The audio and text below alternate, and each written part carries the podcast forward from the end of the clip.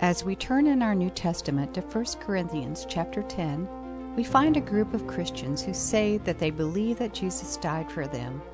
They say they believe in the resurrection and the second coming of Christ.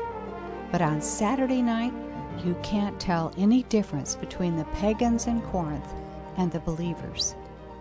Let's join our study leader, Dave Wyrtzen, as he continues our discussion of what the Apostle Paul had to say to these believers who thought that idolatry and immorality was no big deal.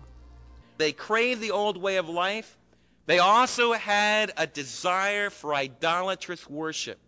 Exodus chapter 32 says the people sat down to eat and to drink before the golden calf, and then they rose up to play. And the word that, that it uses in the Bible was not playing in a playground. It will say Isaac was playing with his wife, and Abimelech saw him and said, She is not his sister. And you ought to get the picture.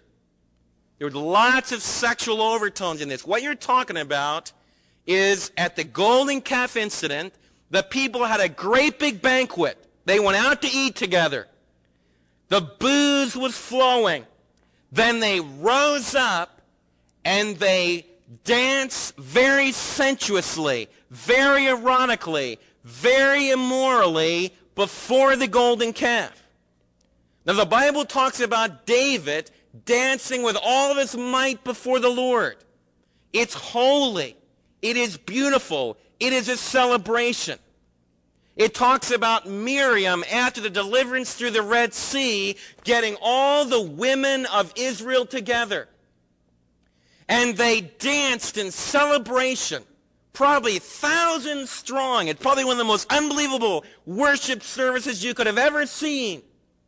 And the people danced mightily before the Lord in praise of Him. But I want to tell you something. There's a difference between dancing for the glory of God and dancing in sensuous worship of immorality. When Moses came down off the mountain with the moral commands of God, the people were in an orgy. They were feasting, they were reveling, they were dancing immorally before the God of materialism. Paul gives another illustration. He talks about Numbers 25, where 24, 23,000 people died in one day, 24,000 people died in all. What happened there? At Baal Peor on the plains of Moab, Balak the king tried to get Balaam a prophet to curse the people, and Balaam couldn't do it because he was under the power of God. So Balak said, well, what can I do? And Balaam says, you just get some knockout girls. Get some knockout Moabite Arabian kind of girls. Get them to invite the children of Israel to come and eat with them and to worship their God. To worship the God of Moab. And God will judge his people. And so on at Baal Peor, we have the children of Israel worshiping before a heathen idol again. They intermarried with the Moabites. There was rank immorality and God judged it. God slew 23,000 people in one day. Now, I know that that's not a popular thing in the United States of America today because we have an idea. There's a big thing in our, in our culture that God never judges anyone. That God is, a nice, sweet Santa Claus in the sky. That you can do anything you want and everything will be all right. And I want to share with you don't presume upon the righteous holiness of God. I shouldn't do it. You should not do it. Now, God doesn't just zap people, and you can't make the judgment because someone's going through a time of trouble. They're under the judgment of God. But I want to tell you something. If you go and party and get involved in immorality, it's very possible you might not live very long. Very possible. And God might not do anything except just remove his protection and just let the reality of an evil world that we live in really take its hold on you. I was on a talk show with Gene Getz. A dear father called up. 18-year-old son was going to the prom that night, and the father had just found out that the kids had rented rooms at the hotel and were going to stay all night long. And the father was asking the question, you know, what can I do? My son's received Christ as his Savior. And what can I do? And Gene Getz proceeded to read through a paper from earlier in the week where several high school students in the Dallas area had done exactly that. Where booze was ordered, where they were going to shack up all night long, and mom and dad, you might say, oh no, our sweet little kids would not do that. It's not just the sweet little kids that do that. It's the nice, sweet adults that are doing that. Terrible immorality. Drunkenness. We have just say no programs where kids will get up, just say no, and then Friday night they're drunk as a skunk. And everyone becomes very cynical. And I want to cry out in love to some of our, we have some high school students that are not that way. We have some high school students that are seeking to love the Lord. They're seeking to live a pure life, but they're very much in danger of becoming cynical and negative and saying it's all just a big farce. All these adults say, oh, I've lived morally, lived purely, but look what they do. My dad comes home from work and he doesn't drink publicly, but man, he just tanks it all down and I see him every night, just a little bit out of it because he took a whole six pack down. It's not going to work, mom and dad. It's not going to work. The problem is not out there. The problem is right here within our church family. I'm not saying at all that everybody is immoral. I'm not saying that everybody is drunken. But because I love you, I want to share with you. You cannot presume upon the will and the morality of a righteous, holy God. The children of Israel thought they could. The children of Israel were saying, well, we went through the Red Sea. We ate manna from heaven. We can watch anything we want to late at night. We can go on vacation. We can forget God on vacation. We can go and look at a lot of things that we know we wouldn't be pleased to have Jesus Christ with us. Now don't do this to me. Don't say, oh, Dave, you're from a different background. Listen, I have spent hours talking with families. I have cried with you because your kids are not following in the traditions of Christ. And because things are going haywire.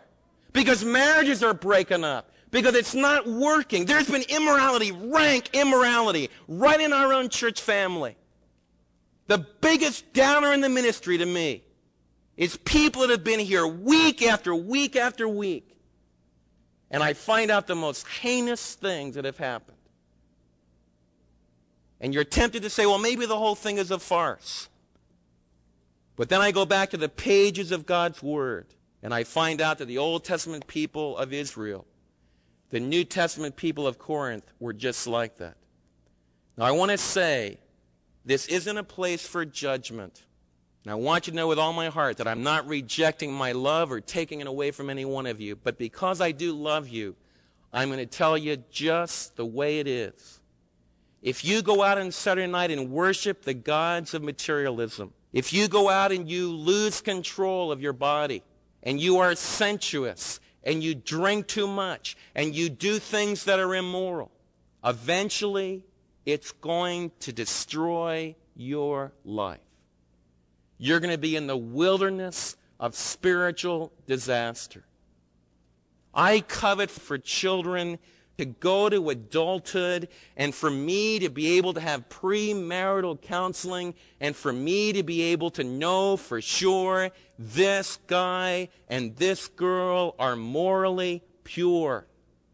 And I know that 90% of the people out there don't think that there's anything wrong with it. I got a letter this past week from a dear youth director that was sharing how he'd been working with a new believer and this girl was really beginning to grow in Christ. She was beginning to be a witness, but she fell in love with a guy. And she got in the jaws of making these decisions. Should I go all the way? Should I have intercourse? And she was talking to her youth pastor, and he was sharing with her from Proverbs, drink water from your own cistern. Keep yourself only for the person that you're going to marry.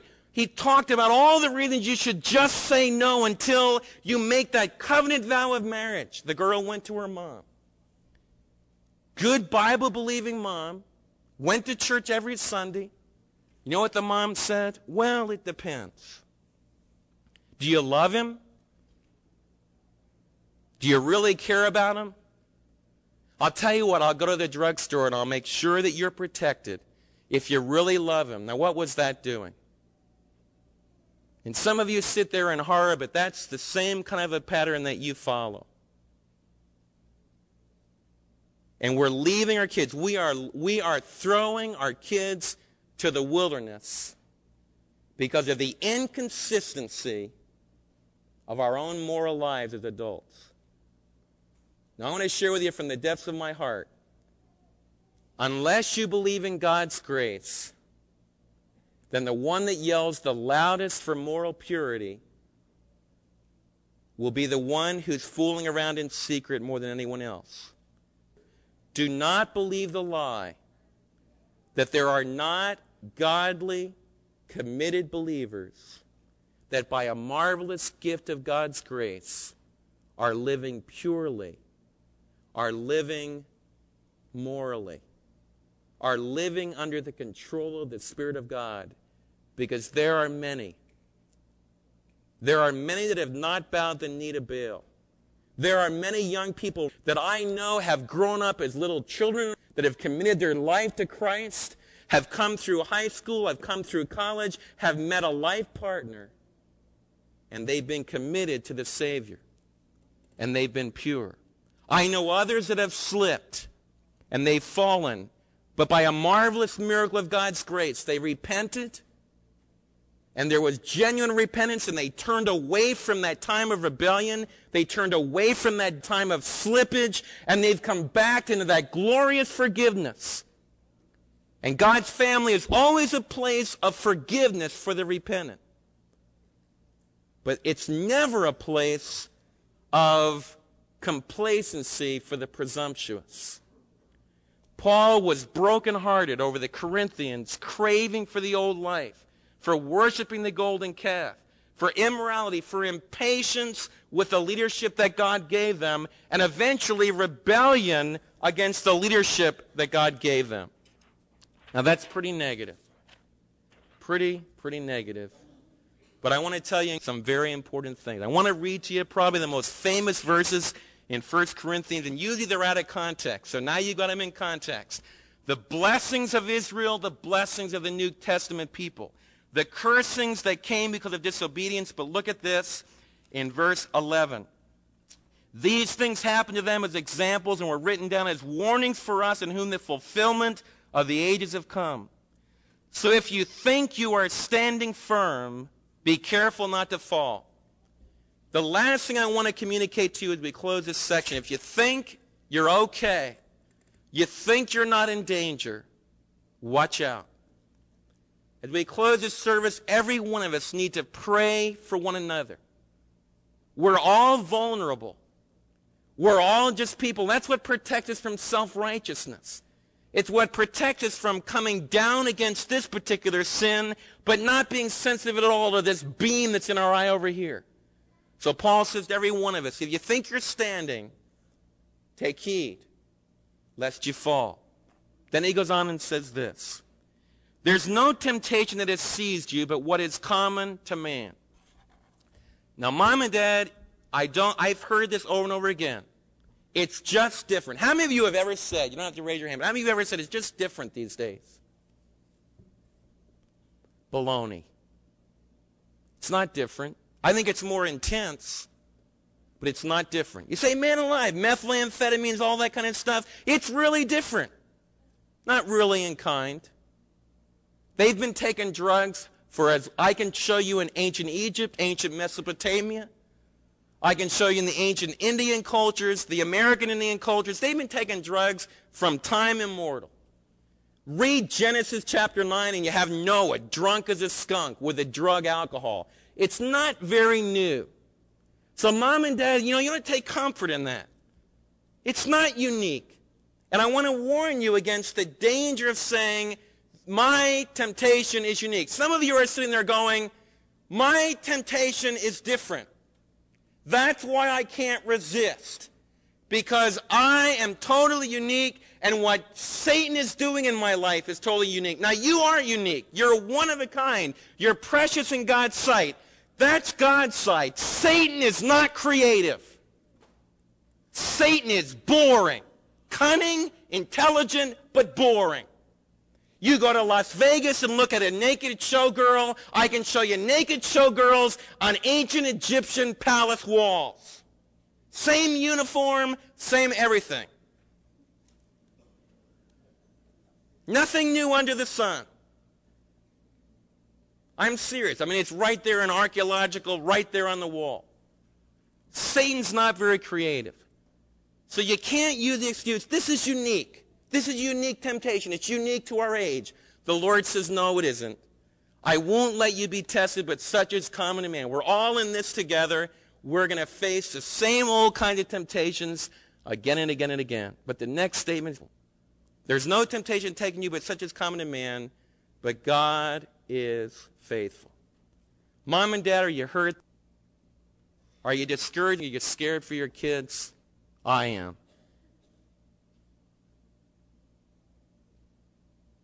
But God is faithful.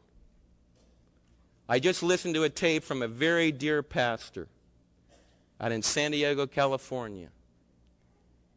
He stood before his congregation. He told this story of how he went to the hospital for a typical day at work. His youth pastor called him up and said, Pastor, I need you to come and talk. I need to talk to you.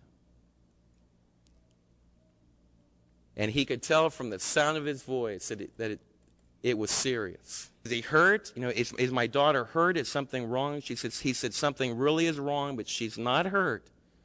But get here as soon as you can. And that dear pastor got as quick as he could to the church, and he walked in the church office, and one of his associate pastors looked at him and said, Pastor, your daughter was just thrown out of the Christian schools where she's attending because she and several other students were taking cocaine. And that dear pastor shared, and I just bawled as I heard it because I know what that would feel like. He just shared all the hurt, all the rejection, all the fear. He talked about the interaction with his wife and how they went from anger to frustration to how could this have ever happened. But he talked about how they worked through that problem. Good families can have trouble with their kids because all of our kids are unique and none of us in our families are always consistently good, are we? And that's why we need grace. You see, the idea in God's family is not that we don't have problems if we're really living close to the Lord. But if we're really living close to the Lord, we're able to work through our problems because God is faithful. And that pastor went on to tell how they began to work with their daughter. They began to appeal to her. They had to make some very hard choices, involving even sending her away from home to get her into a totally controlled environment where she could work very, very hard on breaking the grip of that terrible, terrible seizure that comes upon you when drugs grabs a hold of your life. But my dad was able to report that that girl was doing gloriously well and it's turned completely away from that lifestyle. You know why? Because God is faithful. And He will not allow us to be suffered beyond that we're able. But with the temptation, He'll give a way to escape. Young people, you're going to be at a party. The scripture doesn't tell you not to go to parties. You could be at a home and parents think it's all supervised. You go into the back room and the booze comes out and you're going to be tempted. All the group pressure is go ahead. Nothing wrong, everything's fine. It's against the law. It's against the law to drink as a minor. It's against the law to sell to a minor. So, irrespective of the debate over whether or not one drop of alcohol is wrong or right, drunkenness is always wrong, and drinking as a young person underage is totally against the law of the land and against the law of God. What are you going to do in that moment of temptation? You know what God says? There's a way to escape. And I'm praying for some young people that will get up, will get on the phone and say, Mom and Dad, I need you to come and get me. And you'll take all the ridicule and all the abuse, but you'll escape. When you go to college, it's very possible in a secular university, your roommate, you'll come into the room, and your roommate will be shacking up with somebody else. And a lot of your girlfriends right down the hall will be doing exactly the same thing. And the whole culture will be saying, that's just the way you do it. It's just the way it is. It was just like that among the Canaanites. It was. But you can be a believer that says, God is faithful. There's a way to escape. I don't have to buy that lifestyle. I don't have to participate. And you can live morally pure. In your office, mom and dad, in your office when you're tempted, it's a big bang party. And everybody's around. And everybody's drinking. So it's the in thing to do. And the jokes are a little bit dirty. And you say, well, man, I wanted to fit in. My whole job's going to be at risk. Your job isn't at risk. Your life is at risk. You slip a little bit. I've seen so many of you act against your conscience. You act against what you know is right. God says, hey, I'm faithful. I'll make a way to escape. And I am praying that across our town, across our whole area, we'll have some believers that stand against the flood and say we can conquer temptation and we can live purely, not in a self righteous way, but in a Christ honoring way. God is faithful, who will not allow you to be tempted beyond your able, but he will, with the temptation, open the Red Sea for you and enable you to escape from it. You don't have to sin. There's hope. Let's pray. Father, there were two dear fellows that stood against the entire adult generation of their day Joshua and Caleb. They didn't worship the golden calf. They did not get involved in immorality with the girls of Moab. They did not rebel against Moses when the, all the people were challenging his leadership. Most of all, they did not doubt your ability to take them into the promised land two Israelite fellows stand up through the ages of time and say there's a way to escape. You don't have to fall to temptation. I pray, Lord, that you would raise up not just two, but a host of Joshua and Caleb's that will stand against even fellow believers that are slipshod in their commitments to Christ and not really living ethical lives. I pray that you would raise up some Joshua and Caleb's who will depend upon your grace, who will rely upon the power of the Lord Jesus to deliver them from temptation. And, oh, Heavenly Father, I would pray that the witness of your church would shine brighter because of the ethical, moral lifestyles that you create through your power, not through our own self effort, but through your power in the lives of your people. In Jesus' name we pray. Amen.